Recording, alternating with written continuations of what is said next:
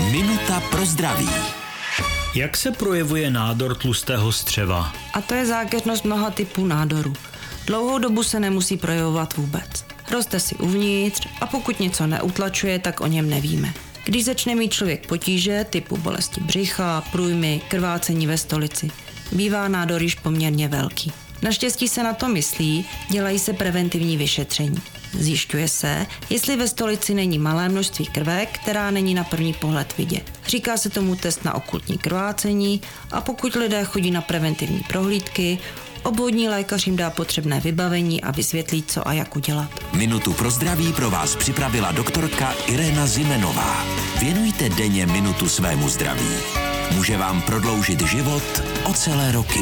Český rozhlas Vysočina, rádio vašeho kraje.